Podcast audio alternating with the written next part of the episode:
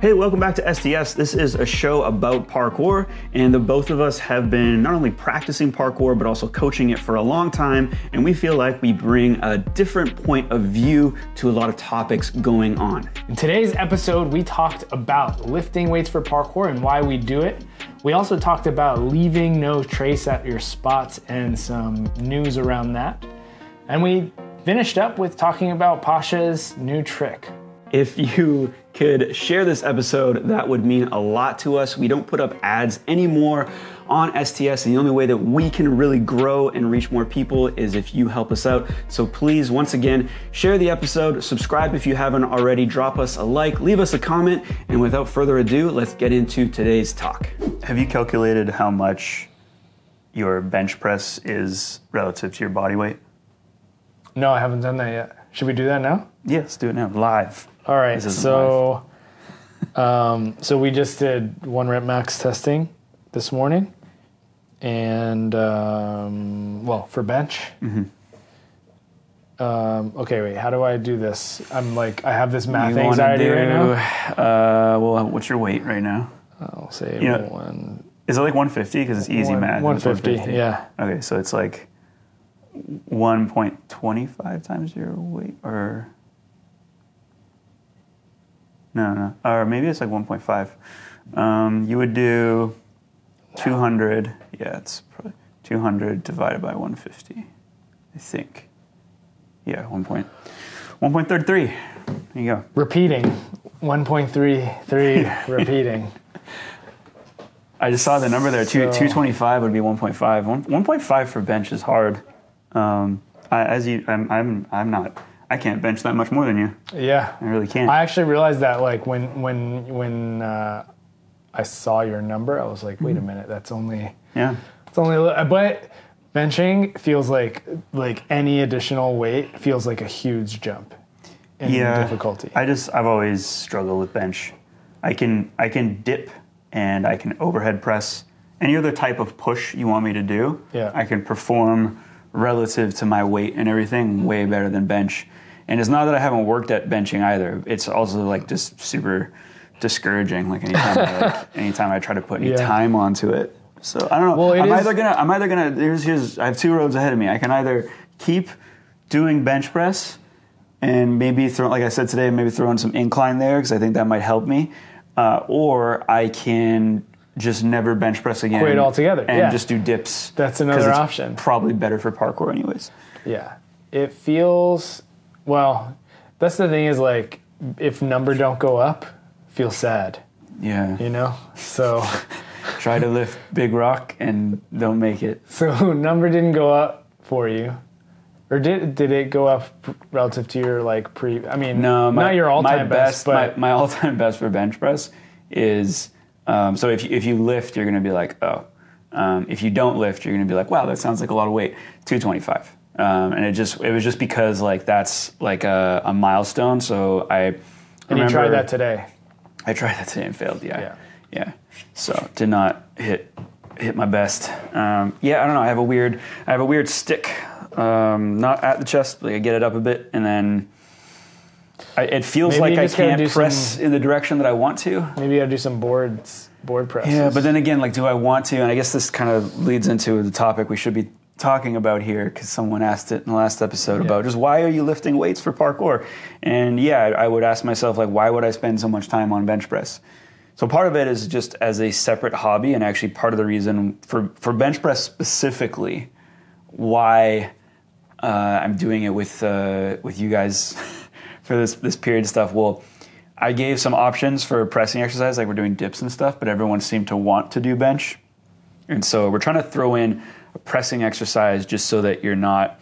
If it's we're in like a general physical preparation phase, so we're trying not to be like over specialized because parkour is heavy pulling.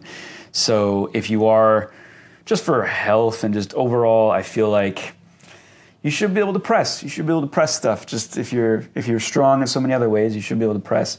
There's maybe some uh, what, we, what word did we use? Anecdata for the improvements on parkour with bench press. I have noticed that people that are good at bench press also have quite a good Kong.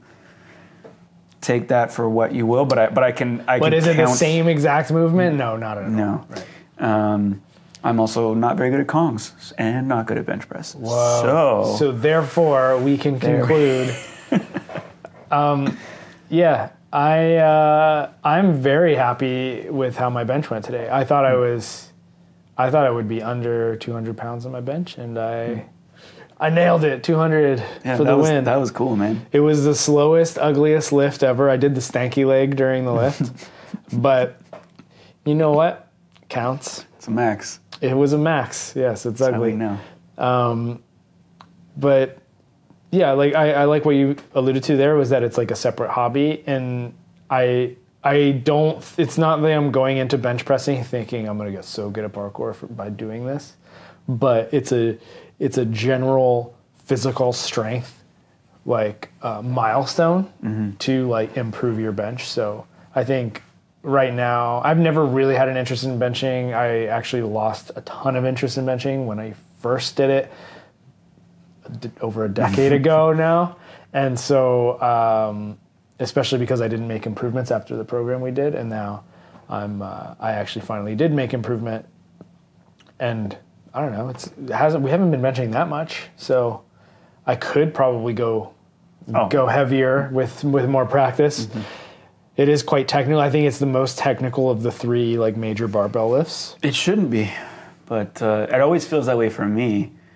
Uh, just and it just simply just doesn't feel like. A, again, I mentioned like I can press in a variety of other areas and do well, and bench press. It just I just feel like a Yeah, like I'm not strong. Yeah, Uh, but but I think one of the questions too that we uh, got from one of our listeners last week before we start losing the parkour audience, we can if we can get this back we can to tie it back to the us back to parkour uh, is is injury prevention, and I think a lot of people get into lifting because, well, one, they're thinking about their parkour output, and then the second one is injury prevention. I just kind of want to make this clear here that I, I think lifting weights, and again, this is more anecdata, which is just a funny word we're borrowing for an- anecdotal, is that it, it it can make you stronger. It can perhaps make you stronger in positions that you don't hit doing parkour all the time, um, such as like squatting deeper, so that your you know your joints and your connective tissue are, are a bit more accustomed to those positions. Um, but but really, the focus of strength training for as it relates to parkour should be on output. It should be on trying to build stronger stronger muscles so that you can increase output in jumping, pulling, whatever whatever it may be. Um, I don't know if you feel differently. I have some way. thoughts about some injury prevention. There is something to be said for like putting on a bit of muscle as protection Mm-hmm. for a sport that involves like throwing your body at things. Yeah, But but like, I mean, could just get fat too. yeah, you could, I guess. But okay, so I would so shoulder rolls, Yep. right? A lot of people are quite bony. You know, maybe their spine is exposed, or they're you know, there's a lot of there's a lot of uh, bony protrusions on their body. If they add a little bit of muscle mass to their back, they're going to be more cushioned when they're doing shoulder rolls. And if they're hitting a wall or like hitting the ground, they're maybe going to be a little bit more likely to like take that impact um, more pleasantly than just striking their bone, right? So, um, so yeah, it's a little bit of armor to have for when you're when you're doing parkour, but is but uh, yeah, I, I agree with you that it, the focus for me with lifting isn't on injury prevention. Um, it's if it, if anything, it's actually to improve my output, and um, and part of output is also like being able to take a drop or a jump, uh, the the landing on a drop or a jump or uh, or something or any of those things with um, or like just take impact with more confidence because you have a little bit more ability to resist against the forces that you're dealing with. Yeah. I think one of the things I, I mentioned too that, that maybe was confusing last week was how I'm basically stepping off the gas with deep squats, like removing them entirely from programming because they're aggravating uh, patellar tendonitis for me. Um, the patellar tendonitis also gets aggravated through jumps, so it also gets aggravated through doing parkour. Um, the bigger thing there too, though, is that I can do like I could sit in a body weight squat just fine. It's it's the added load, and so added load through landing a jump, or added load through through squatting, and then added range of motion. So it's not that uh, I'm getting injured through strength training; it's that I'm actually like really strong in a squat, and because I'm really strong in a squat, I have to lift more load if I'm trying to improve. I can't improve doing doing lower weights in a squat. Yeah. So uh, it's it's not the same for anyone else. I've I've I've never, and I've I've trained a lot of people how to squat. I've never taken someone who's not doing squats and then put them in that position, and they just all of a sudden started. Uh, getting getting like knee pain. pain, If yeah. anything, it's actually the opposite. It's it's the opposite. Is um, it, it tends to the the load, the slow way. So you know we're talking uh, injury prevention, almost like sometimes injury therapy can be uh, going through weighted exercises because the, the, the load is slower. You can pay attention more to how the joint moves. When you land a jump, sometimes people just crumple, like their spine dumps, their, their knees can go in all sorts of directions, there's twisting that occurs. You see that right away when someone's squatting and you can slow it down and, and help them correct it. And hopefully those corrections like lead over to, to parkour, right? Um, so that, that's like another big reason for me and why I've um, ad- still advocated for people and have advoca- advocated in the past is just is slowing some of these movements that aren't the same. So squatting is not the same as jumping or landing a jump, but it's similar, and, it, and it's gonna whatever issues you have with a landing there where there's like asymmetries. I was almost gonna say imbalance, but I don't like that word. Asymmetries in your in your landings, uh, you are that's also gonna show up in your squat and it's going to show up in your deadlift and these things and and those are easier exercises to correct than it is to correct like someone landing a jump. Yeah, because of the speed or complexity. yeah. And when you're lifting heavy weight, you're more likely to go slower, um, although you're trying to go fast. Yeah, um, yeah, I agree with all those points. I do like. I do think that the most bang for your buck, if your goal is to improve at parkour, the most bang for your buck is going to just be to train more parkour. Um, but adding in barbell lifts or just strength training in general. Gymnastic strength training is really great as well for your upper body development. Those adding those things in is going to improve your capacity for load. And improving capacity for load means you can take more impact, you can potentially pr- uh, produce more force, which means a bigger jump or a bigger dyno or whatever it is that you're doing. And someone just yelled in the alley behind us you probably couldn't hear it but we definitely But we did, yeah. Um, so yeah, th- those those are all, like, yeah. Like a lot of people probably think about like lifting and strength training and parkour as being a waste of time, and I could totally see how they believe that. Um, and you could make the argument that it might be for some people. Like some people, I don't know if you remember, but years ago when we when we, we were down in Seattle, you did like a weight tra- training clinic, and it was the first time ever that Dylan Baker and Brian Orozco like lifted weights. I think it was those guys, okay and like they are they without without additional training. I might be mistaking this, but mm-hmm. without additional without any like prior tr- like training on mm-hmm. barbell lifts, they were already stronger than 99% of the people in the room. And it's like, okay, well, like is adding more weightlifting into their like onto like onto their training going to really make those improvements in their parkour. Maybe maybe not. It might actually be a waste of time and and effort. Um, but i personally had incredible like development of my output and my capacity for load by doing weight training that i wouldn't have gotten if i had just done that you also retained. So even when you stopped lifting as much Yeah. you retained for for a while. For a long time yeah. Um, yeah so it does work It does work, yeah. So so if you feel like you're not able to jump as far as your friends, you might actually benefit from lifting a barbell, um, a heavy one. Yeah. Also, doing more maximal jumps. Yes. Is probably um, even uh, like Callum from from Storror, like he he's uh, said this in posts in various places and things, and I've you know been a, a proponent of the same philosophy for a while, which is which is you know if you're not actually putting in time to do max effort jumps, and a lot of times that means removing walls and structures and just doing jumping exercises for maximum distance on the ground. If you're not already doing that and you're looking for something to improve your jump, that should be the first thing you do. Yeah.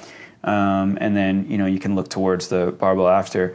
Um, it has also been there's there's plenty of um, particularly like in the like Eastern Bloc methods from way back of of coupling and contrasting lifting and jumping.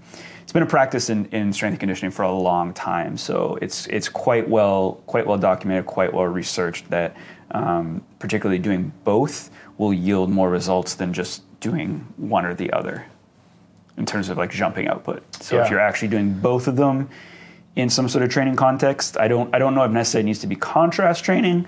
Um, it could also just be doing them both in the same session or the same week. You're going to get better results doing both than than just one or the other. Yeah. Well, and, and when it comes to maximal jumps, is like in parkour, you're very rarely ever gonna do a. You're e- very rarely ever gonna experience a max effort jump, because the nature of the sport is to add environmental complexity mm-hmm.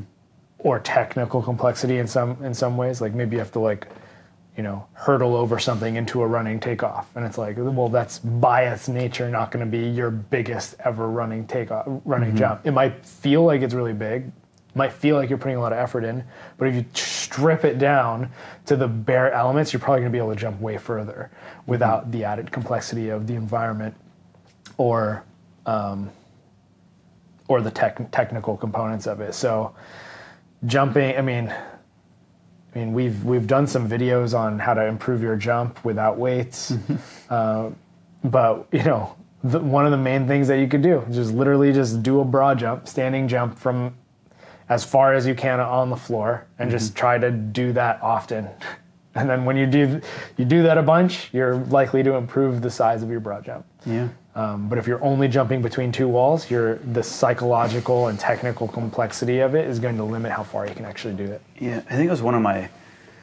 I probably made a post, but I, I do remember there was also an article where I said, like, you know, your first step is measure it. Yeah. Like, you're trying to improve something, okay, let's get a measure of what you're trying to improve. Establish a baseline. Yeah, it drives me crazy how um, how much parkour heads will just go by feel. Like, oh, I feel like I'm more sp-" And you know, there's it's not there's no value to that, but yeah, if you're really trying to determine if you're getting better or not, you need you need some some movements or some exercises to to have as a, a baseline.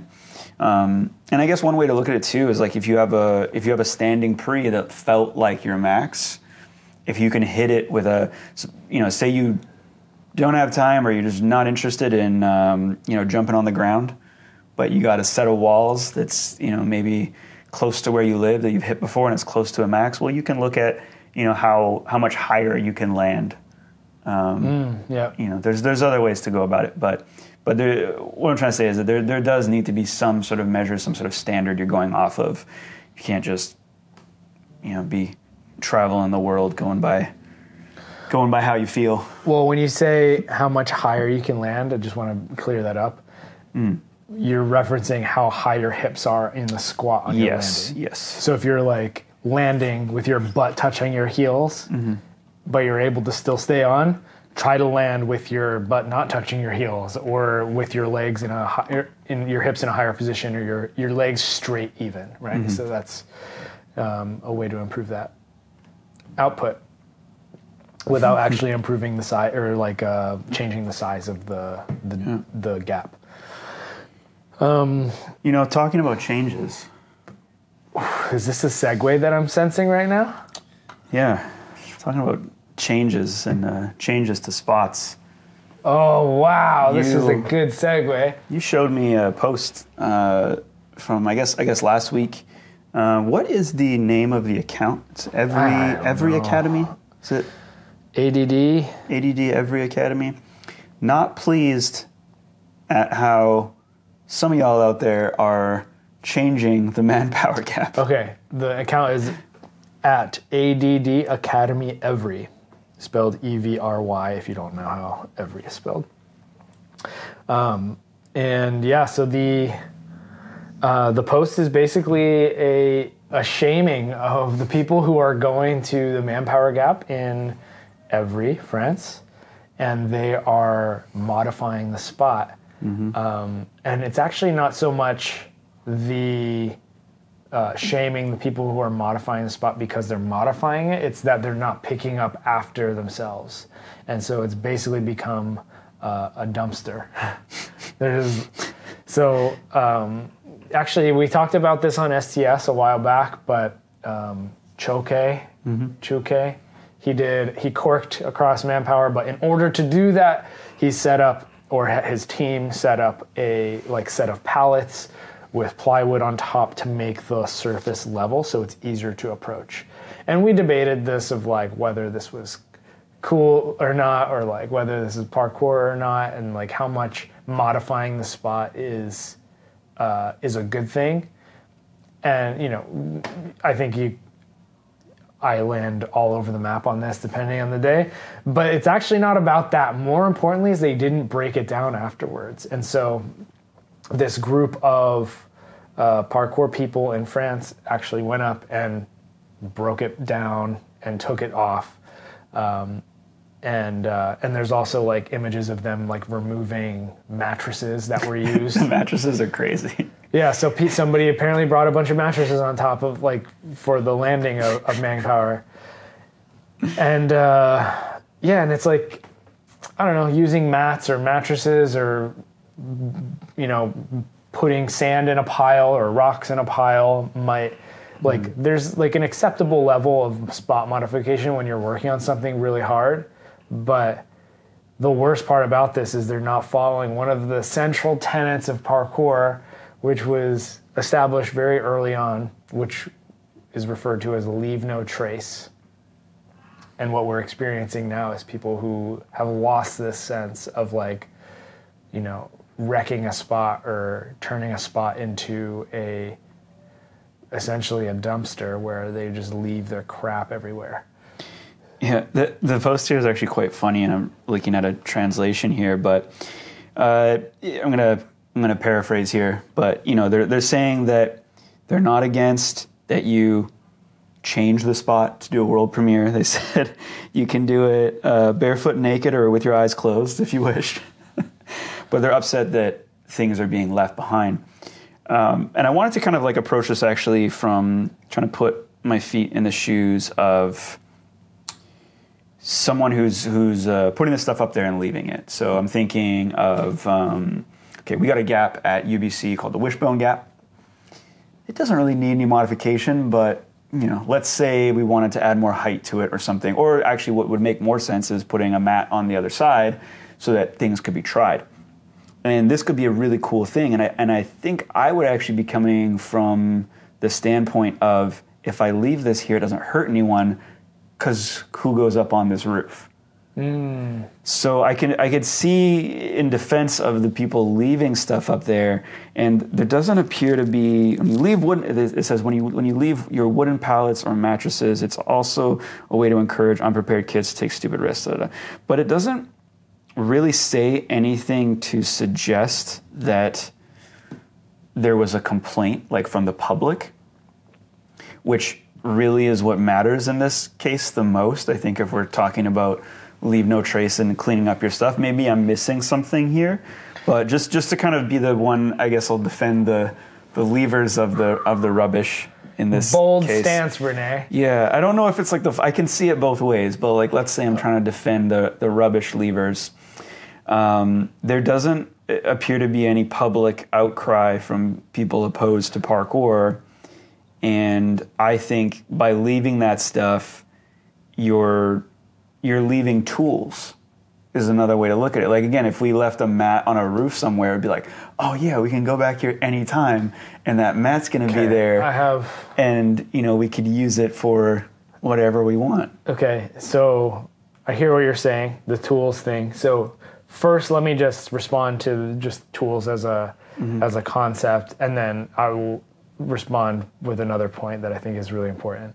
Um, so the tools part is probably, I mean, what which was addressed in the post, which is that unprepared teenagers went up and because the jump was made easier with you know these tools it enabled them to try these jumps and ultimately landed horribly. They i, I think they walked away and they were mm-hmm. fine but you could imagine a scenario where maybe it didn't go fine mm-hmm. and somebody's walking away with a broken leg or concussion or something and they are responsible for themselves but without those tools maybe they wouldn't have done it or tried it. So that's still, my still, response. still a maybe there. St- okay so, yeah, so that's that's my response but that's something they address in the post but mm-hmm. my other other important um, element here that i want to address is that these things are on rooftops and they're left in the elements. And when they're exposed to the elements they break down or the mattresses might get moldy or have like weird things growing on them so it's like when you're expo- like when you're just leaving them up on, on the roof, you're essentially re- leaving them to rot. And the worse it becomes, the more of uh, an eyesore or a, a hindrance to the spot it actually becomes, instead of like something that's going to be a tool that enhances it. So I mean, when you think about the pallets and the the plywood, if you're leaving that up there, you know maybe they're like, oh, we're going to come back and do something else with the pallet. Um, but there's a point at which it's just like okay you're just leaving this wood up there to warp and decay mm-hmm. The the picture of the mattresses is like kind of a, a hilarious one because it's just this stack of mattresses and it's yeah I, I'm curious like who put those there and and why and yeah it, it seems very non parkour but but again that's not what this so much is about. Oh, I and, mean, and I hear what you're saying about that. I think I think the pallet thing. I mean, that's probably gonna last. a- Would have lasted a while. Would have lasted some some years. I think before it Yeah. went down, depending on the quality of the plywood. yeah Could've spent that's possible I guess my, my but eventually my, it's uh, not it's eventually it's going to get get to the point where it's not going to be safe in fact it might be more it might make things more sketchy True. My my my defense of the uh, the tools um, also comes from because there's actually a spot in Vancouver where we have two tools that are on top of a, a little roof. i know i know one of them i don't know if I know Yeah. the So so it's the which one are you thinking? undercover office spot yeah, with the broom yeah, yeah. So the broom, but there's also a sheet of plywood. Um, but I don't think I don't think we put the plywood up there. But there's like a roof, and it has a sheet of plywood up there and a broom, and we've used the plywood to put over wet spots or dirt because that's our, our dry spot.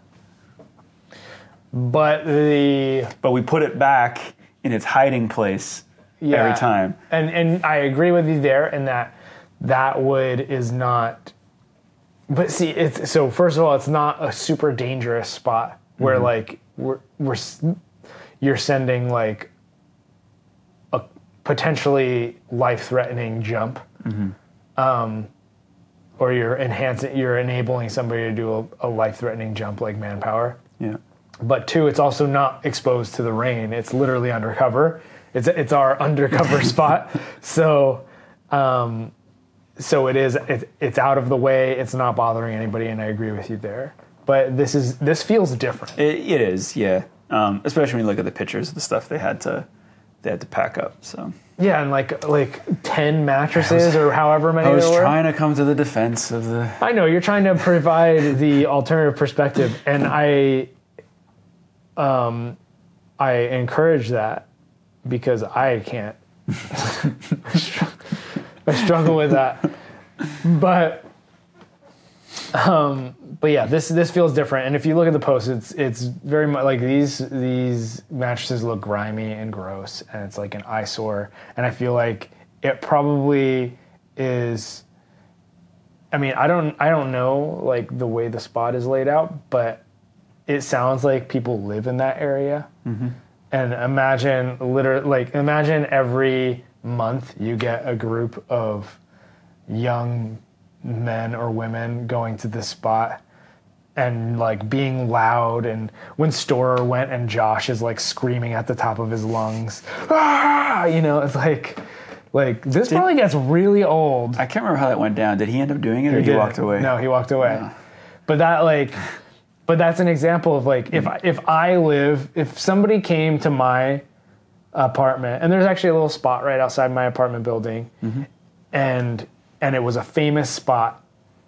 And I and there was people who were coming on a regular basis to send jumps. And not just send jumps but like be loud and yell and film it and like maybe modify the spot. I'd be like really annoyed by it.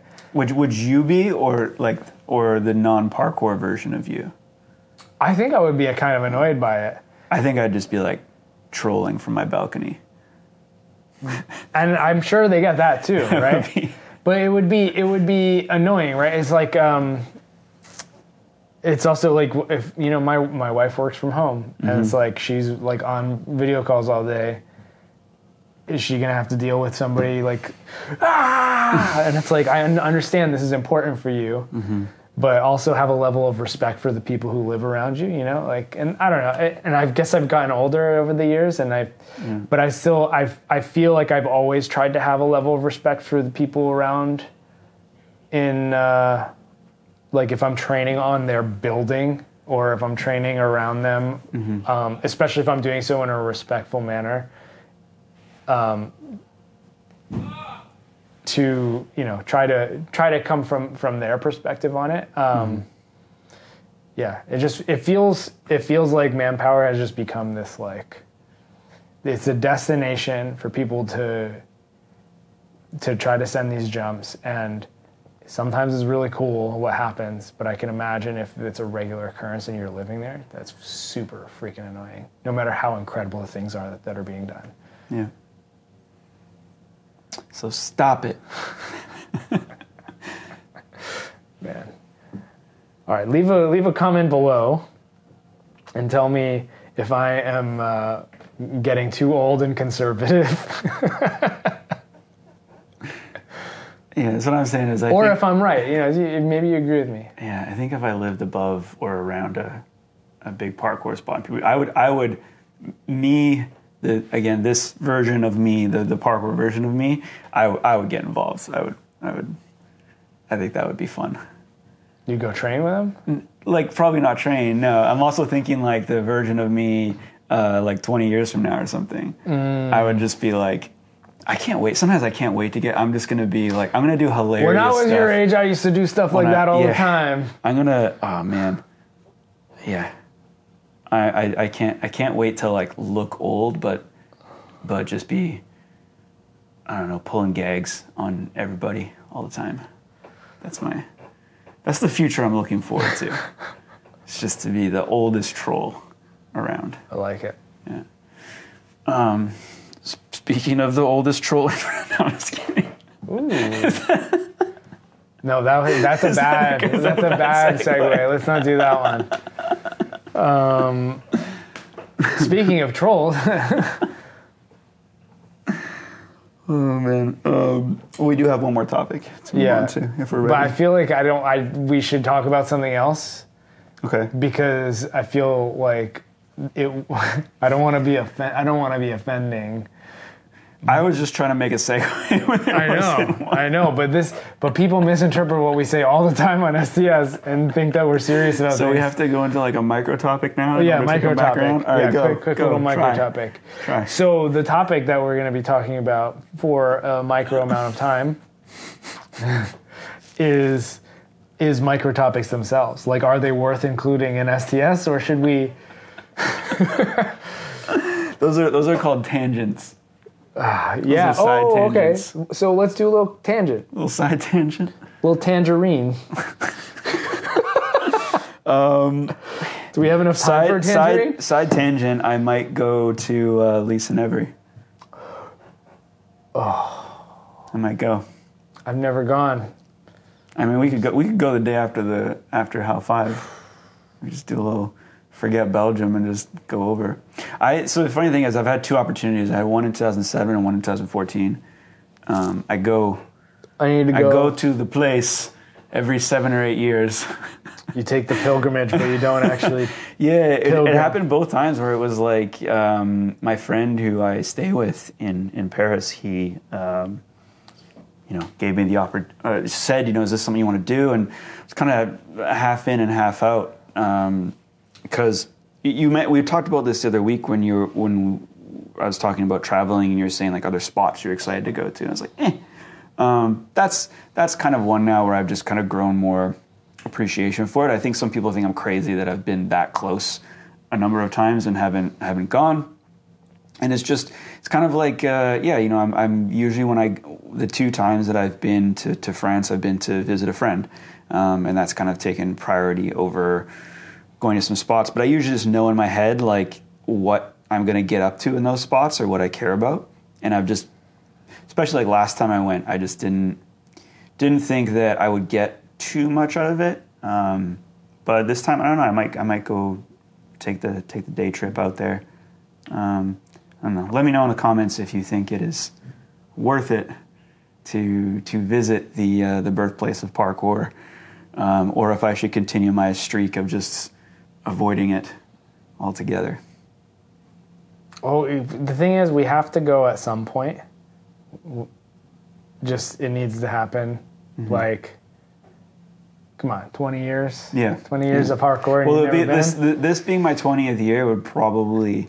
I think Th- it's that kinda so, makes sense. It's so like, I just whenever I think about like parkour starting in Lisses, I think it's so Mm-hmm. freaking cool. Like the origins of it, the fact that there's this giant climbing structure that's just in this tiny town in Mm-hmm. the, the outskirts of Paris, and then like this group of kids were just like, yeah, we're gonna use this to train this new discipline on and just like play games of, you know, Flores lava and follow the leader and these psychological games of hanging themselves upside down on this 40 foot tall structure, however tall it is.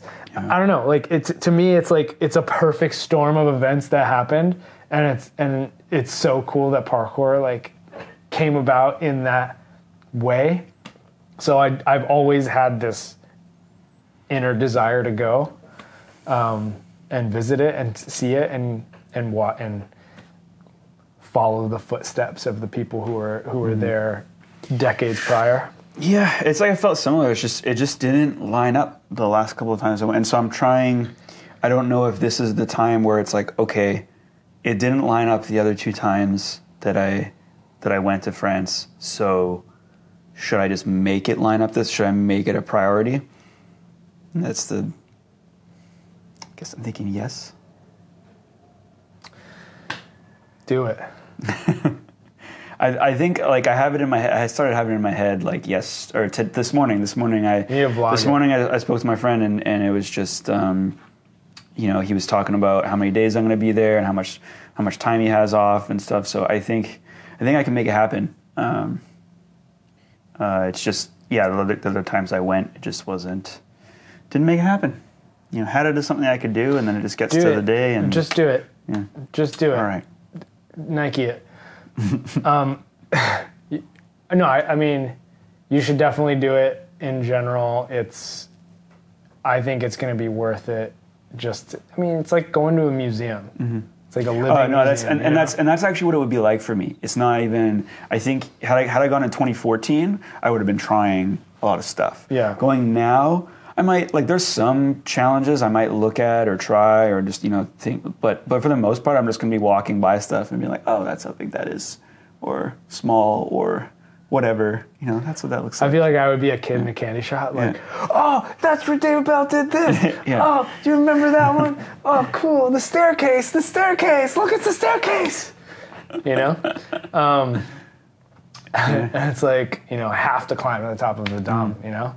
Yeah. Can't. I wonder. I think actually, I'm trying to think back because 2007 when I when I went, I think it was 2007. Um, I think I I think part of I didn't go, I think I was scared. I think I just didn't want to like let myself down at the time. This Mm-hmm. is this is a long time ago, right? So I think D- Dylan has had the same experience. Like, Um, Really? I mean, I think all three of us have thought about it in this way, where it's like, I'm scared I won't climb to the top of the dome when I get there. I'll be too scared or something, and because of that, it's like I'm not doing it. But Mm-hmm. yeah, now now now I'm like it doesn't really matter. Um, it doesn't really matter to me whether I do or don't do any parkour when I go there. Uh, but in 2007 and maybe a little bit in 2014, I think the reason I didn't go is I think I think I think that's might be the nail on the head. Is I think I was just uh, basically feeling like I would have to go and perform, and so it's it's just kind of like a stage fright thing. Yeah. Not not that anyone ever would have cared, but um, here we are. Here we are, having not been twice. Well, I mean, I think a part of it's like you don't want to let yourself down. You know, you go to the birthplace of parkour and you don't do the one thing that you maybe wanted to do. Mm-hmm. But, um, but yeah, I think you should do it. Um, you should vlog it, and uh, and then and then you could be worried about what people think of you after that because then it's going to be documented. I'm sorry, I shouldn't have said that. I could just go and be like a historian. That would be really cool, actually. It would. I would watch that. Um, or maybe like maybe next year. Maybe next year I'll prioritize going. Yeah. Um, 'Cause this year there's I don't know someone gonna- there's someone making some noise outside the door right now, and I kind of wanted to get his opinion on the next topic. I don't know if that's, Oh, think okay. that's a good idea. I'll. I mean, why not? All right, you want to set it up, and I'll I'll go grab him. This will be quick. You want me to set what up? Set up the topic. Oh, okay. so speaking of speaking of traditional parkour, we um, we wanted to talk about the opposite of that, which is the uh, the the new trick that Pasha just released. He did it today, which is Monday, February fourteenth. He posted it on Instagram, and it's a really crazy looking new new. I'll put in quotations trick because um, it looks kind of like like Kong gainery, but it's not a Kong gainer. Definitely, it's not really even a Kong, um, and it's definitely not a gainer either, unless you consider a weird Cork Zero like movement to be I brought him in. to be a gainer. resident off-axis expert Josh Dowie, who does his research. Um, it is Did you just a- introduce yourself? yeah. just in case they didn't know. Okay. Um, it's a Kong gainer uh, cork one set like a zero. So he does essentially a 720, but he 360s both ways, but ends facing backwards. So you would think that would be a 900, but um, it's it's a cork one because it's a cork zero set, but because he ends facing backwards, it's a cork one because it's a 180 from that cork.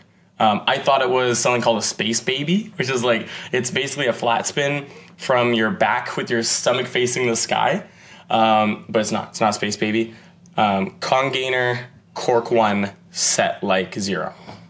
Okay, dude, can we come up with like a shorter name for this? Because I don't want to have to say Kong, Kong Gainer Cork 1 be set like a zero.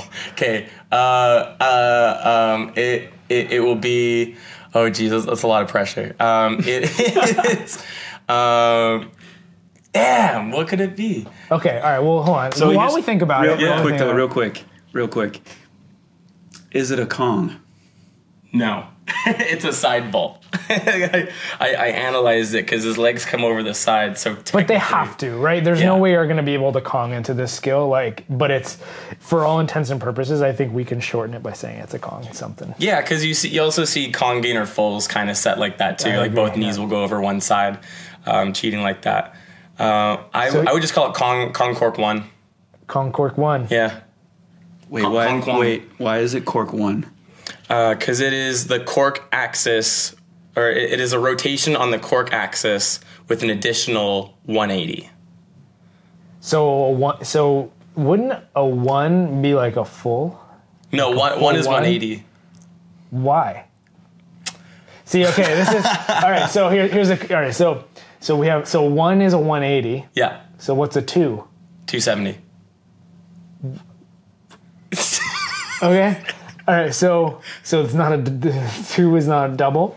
So think No. think about like gymnastics terminology. So I, I know this is like different sports terminology. So Yeah. we- this is this is the problem that we're experiencing in style and parkour. I think Mm-hmm. right. Is there's largely a, not an agreement on what we call even a cork. Yeah. Right. We have cork from tricking. We have cork from skiing, and then we're trying to combine these this language into parkour style. Yeah, it, it, it, I think with especially with cork, um, because we've already established tricking corks as the cork.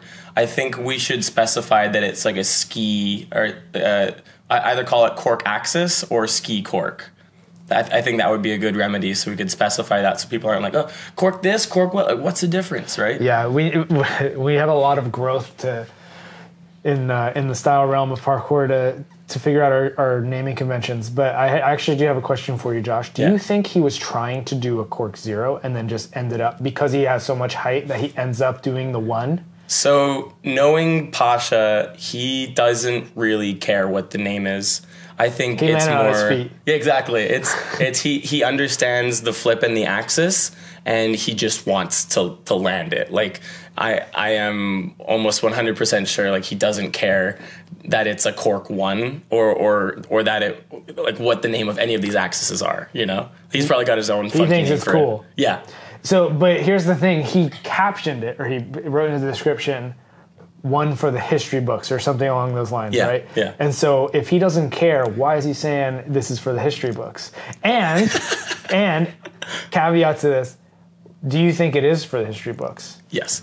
Yeah, I think I think that that this move in particular, um, it takes pr- at, at least two years of understanding that kind of cork style axis because Pasha's put in around that amount of work on it, and he's already like a very uh, airwear athlete.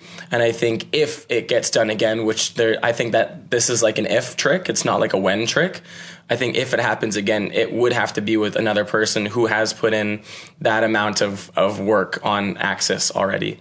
Um, regarding like one for the history books, like I think I think he understands its uh, its importance. So I like although he doesn't care about the naming, I think that the naming is kind of an exclusive part to it that he doesn't care about. But what he does care about is the uh, the the ripple or, or or the the the the first it, it being the first of its kind. Like I, I think that's what he cares more about is is giving the culture more things that haven't been there before. If that makes sense.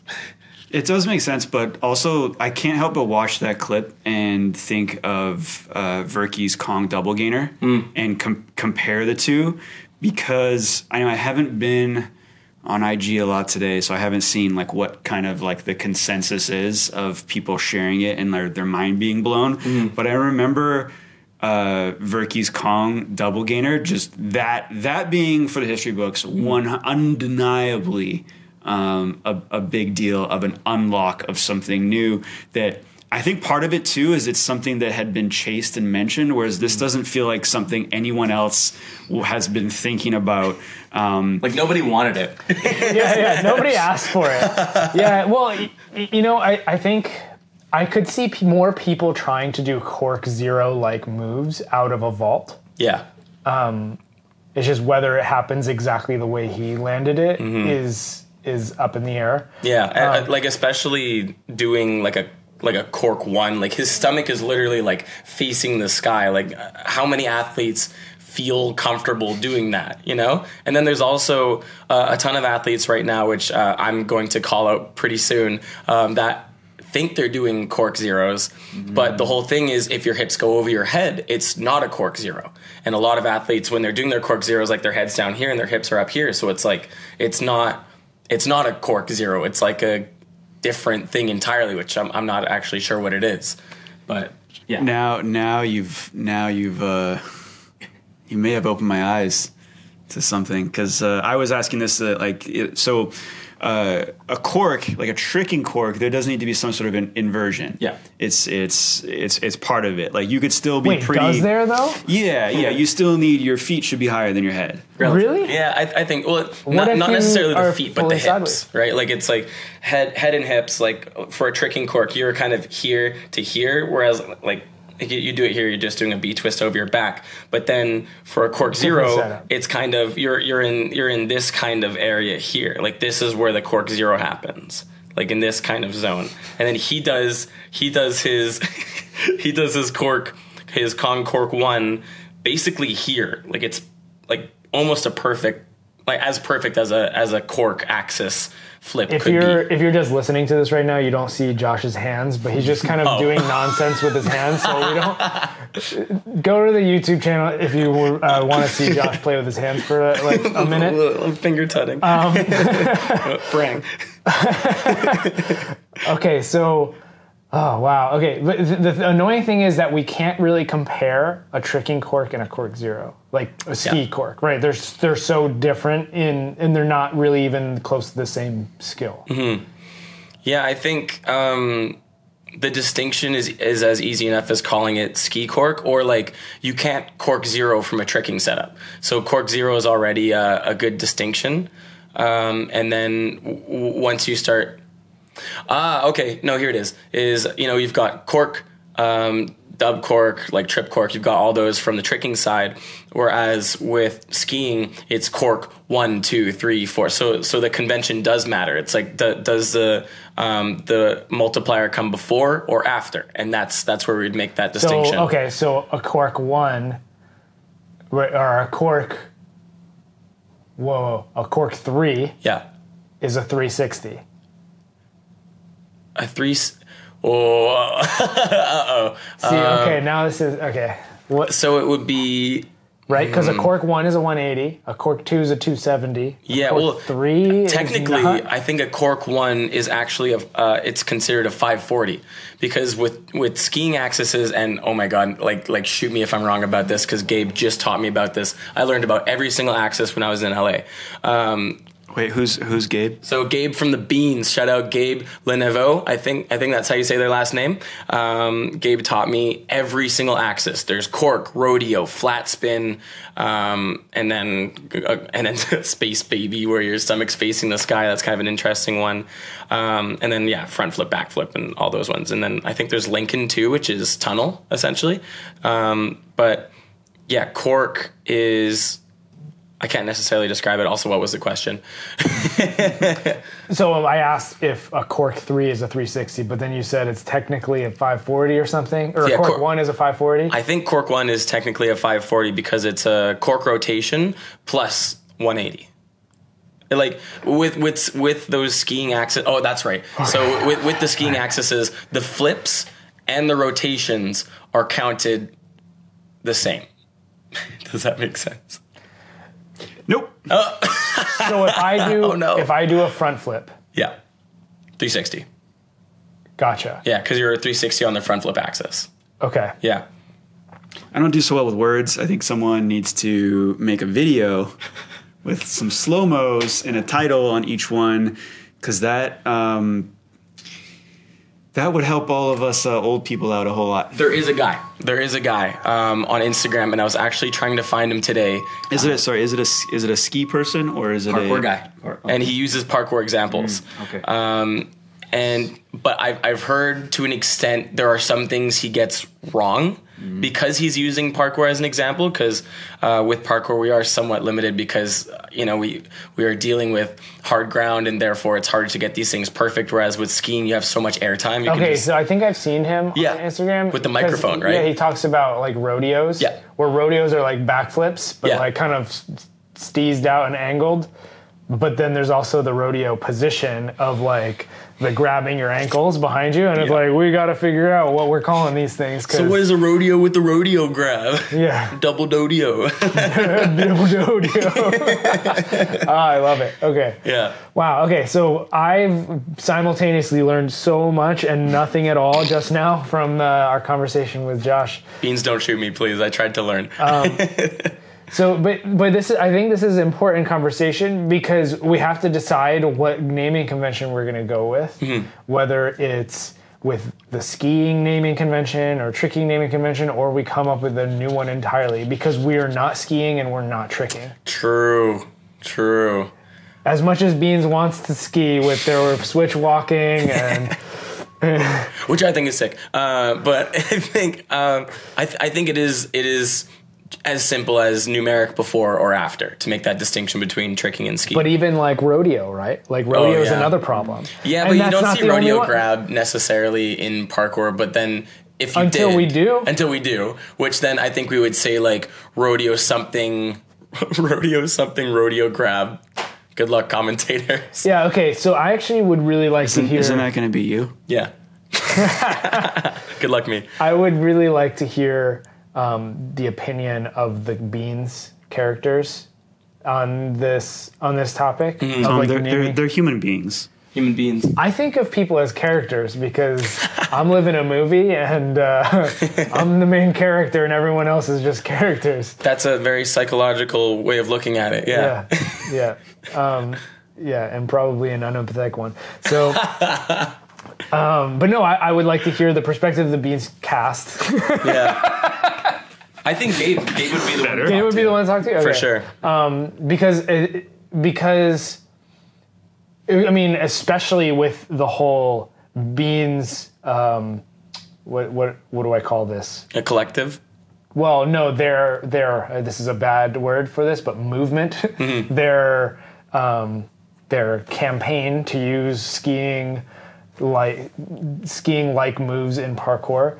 Um, I'm curious what their perspective is. If they're sticking with skiing names just because like that's where they learned it from, or if they have any ideas on on how we can start naming things in a way that regular folk can understand because not everybody follows skiing or understands that. And and until beans becomes more of a mainstream way of doing parkour, um, or their style becomes a more mainstream way of doing parkour, we'll never understand it. Yeah. I think I think we've opened up a can of worms with adding um, ski axes to to parkour.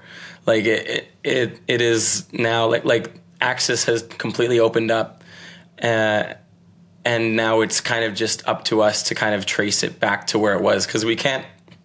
Although we could try to name it, I think it it might come off as false because we didn't invent it right? It, it, is something that already exists. So we have to take what exists and apply it to our culture now. Like I, I don't I don't think that the way would be to rename them because because then we I don't know then we run into ridiculous names like Rocket Boy or whatever like Rocket Boy's a bad example but um, no, I see what you're saying. So Yeah. the problem the problem is that it already has a name and a culture, and Yeah. so so by renaming it, we're not potentially not giving credit to the original culture. Exactly. But the problem is we have these culture clashes. Parkour is already a conglomeration of other cultures. Yeah. We use the term dino. We stole from rock climbing. We use the term. Um, uh, freaking cor- uh, cork or, or uh, or gainer or whatever, right? Like these are all moves that existed before parkour existed. Yeah. Well, more and more I've been finding like as as parkour evolves that parkour may and uh, parkour may not necessarily be a sport. Parkour may be a category of, of movement. And, and and you can kind of take this and go to town with it and, and kind of Which town we going up. to? Let's go. We're getting we're getting weird here. you can you can get real you can get real Parkour weird with is it and not a say sport; like it's a movement.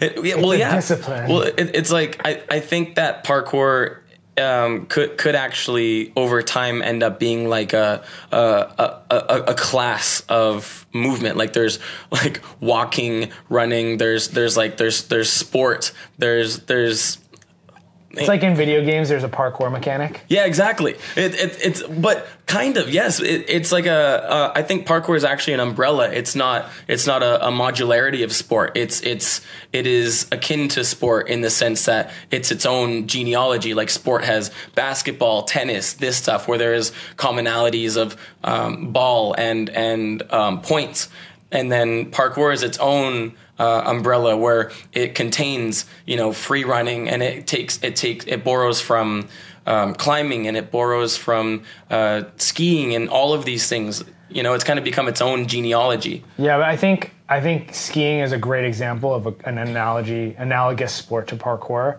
in that there's so many different ways to pursue skiing, and you know, and the new thing right now is freestyle skiing, which is all these tricks and done in parks and things like that, including grinds and switch riding and stuff. But there's all types of like more traditional forms of skiing, like downhill skiing. There's moguls there's moguls. Yeah. There's aerials, which is actually more traditional flipping in uh, ski culture. Yeah. There's also um, uh, there's all types of ski racing, but there's also backcountry and like the like more like purist kind of skiing that Mm-hmm. exists. So then there's so many things that fit under the skiing umbrella, and then you also have snowboarding, which is like a different sport, but still pretty close in, Yeah. in like uses the same environments. like almost like tricking to parkour, right? Yeah. Ish, um, similar somewhat environments. It, and and this all makes it that much more offensive that Fig makes parkour a subset of gymnastics because parkour is its own own umbrella as gymnastics is its own umbrella. It's like it, par- parkour is not just one thing that fits under the umbrella of gymnastics because that would be confining Well, it so much. It's almost like if uh, FIS, the the skiing federation, came in and took over parkour because parkour guys were doing ski tricks. ski trips, right? Yeah. It's it's like yeah, we're using things that are gymnastic like, but the apparatus is totally different. The environment is always different. The culture is different, and it has a completely different um, origin and genealogy. So, Mm-hmm.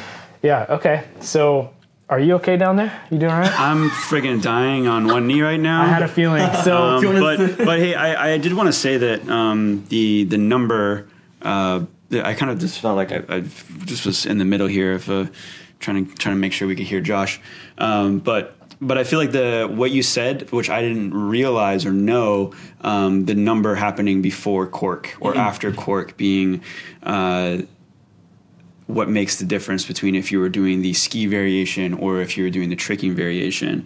Um, it's still there's a small sect of people in the world that are going to be able to to parse that. Um, but that's also the nature of of freestyle moves in general. Like without even bringing in the skiing moves, like we already got so many different names for.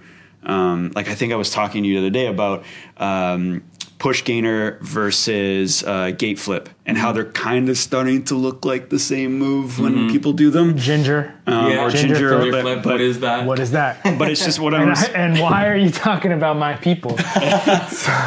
I think I, I think that that um, that misname was actually from Toby doing them. I, th- I think people That probably called sounds it probably that. yeah. Yeah. Sounds, sounds probably right. Toby and Josh uh, Josh Yaden from uh, uh, Tempest. I think the two of them were doing that a lot, and then I think that kind of came up as slang. Parkour history. Anyway, one of my knees is uh, falling asleep right now. All right, sure. are we gonna kick Josh out now? I, I think we need to. Any any uh, we, if we can go back to uh, Pasha's um, Pasha's new trick. Yeah. Any final thoughts on that? Um, very rare trick, super hard to do, near perfect axis.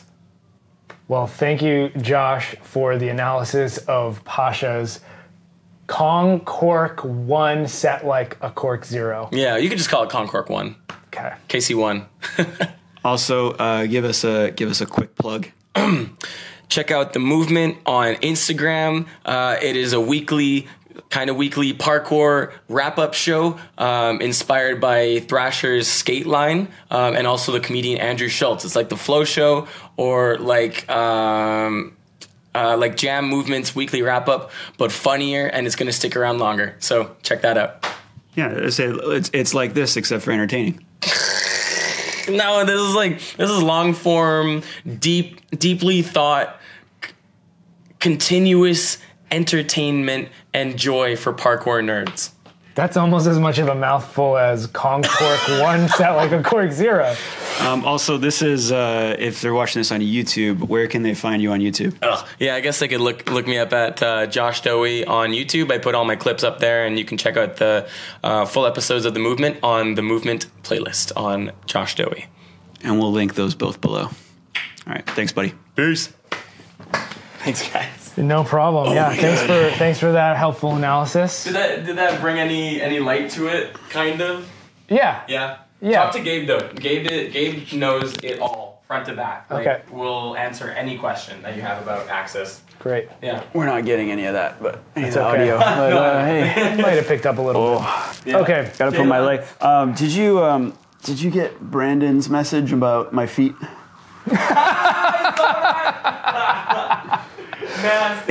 I did. Well, he didn't send it to me, but I saw it on uh, on his store. Yeah. That on his store. Story. His store. Yes. I got confused. I got crossed brain cells. Um, I saw it. I saw it on his story, and uh, that was really weird. Yeah. Um, so, a couple of things. A couple of things how I reacted to this this morning.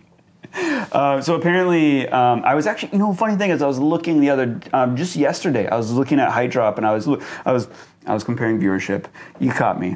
Um, our episode, our episode, um, in terms of recent episodes on Height Drop, is is, is up there. Oh, it's, good. Uh, it's it's really far up there. That's awesome. So you can check us out um, with uh, Dylan Poland, Vinny Fiacco, and Brandon Douglas talking about SPL one, but also uh, heavily featured in that episode are my feet. and um, I do this. Um, I'm a foot fidgeter. Oh yeah. Uh, so uh, uh, Gloria bothers me about this all the time. Um, she teases me about it all the time. She's like, "Why are you doing that?" Because I'll be sitting there and my feet will be doing this. They'll just be kind of like switching, and I just do it. I don't think about it. I just do it all the time, and then I get upset when she tells me, and I'm like, "No, now I'm like Now you're really self-conscious. about it. about it." Um, uh, but yeah, she bothers me about it all the time, and sure enough, in this episode, I am doing all kinds of stuff with my feet, Okay, and they're up on a table, and I didn't realize that's how he's filming it, but that's that's what it is. So on height drop on my episode, my feet are just doing sort of stuff, and there's a comment. Um, Yeah, let me just pull it see up. if I can. It took me by surprise. There is an FF community. Do you know what FF stands for? I believe it stands for foot fetish. That's my guess. That's my guess. So, um, so this is a comment on uh, uh, Height Drop episode 115, SPL1 with Renee Scavington, Tom Coppola, Dylan Pullen, and Vinny Fiacco. Um, Love and Toes. That's, I didn't notice that. Love and Toes is uh, this person's uh, handle. Oh my god. Wow, so many hot guys in socks. The guy in the black socks has no idea what he's doing for the FF community. Love it. Helped to, to focus on their conversation.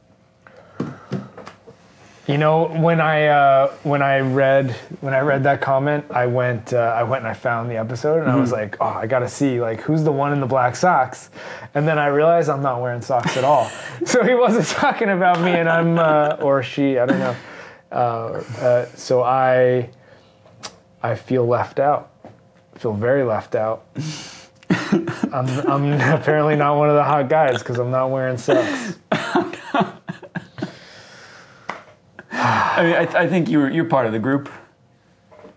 Not according to the comment. If you read the comment carefully, it, uh, it, is, it, is, it is it's excluding Yeah. anyone without socks. So I'm wondering with foot fetishes too, if there is like a discrepancy between um, wearing, like, is there a whole sect of foot fetish people that are just way more into feet in socks? Probably. I got, I got to read you what Brandon told me to do. I imagine it. I imagine there is because. Oh, I, we don't. We should uh, really be talking Brandon, about. Brandon this. says, no, we can stop. But, but Brandon says, I, I suggest you create you create prop your feet up during STS for views, and then add sockless bonus content behind a paywall. Patreon. That'll be my OnlyFans. Let's do it. Yeah. Oh, OnlyFans. Yeah, that's the. will be a, my, my foot shows. Oh, so weird. I could just I could just set up a camera while I am on the couch at home, and they would get all of that. This not would a be a very way- very you know low what? effort side hustle. That It is. It's not a bad a bad idea. Um, it, we should just have a separate camera under the table.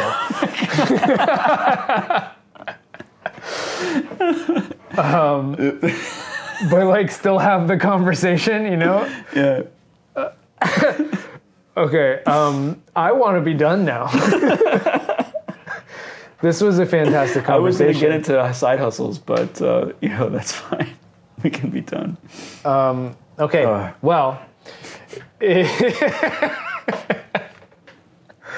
we covered a lot of topics today, Mm-hmm. more so than I realized we would. Uh, so what a what a great conversation this was. So if you liked this video, please like it on YouTube. Leave a five star review on Apple Podcasts or Spotify or wherever you get your podcasts. Leave a comment below and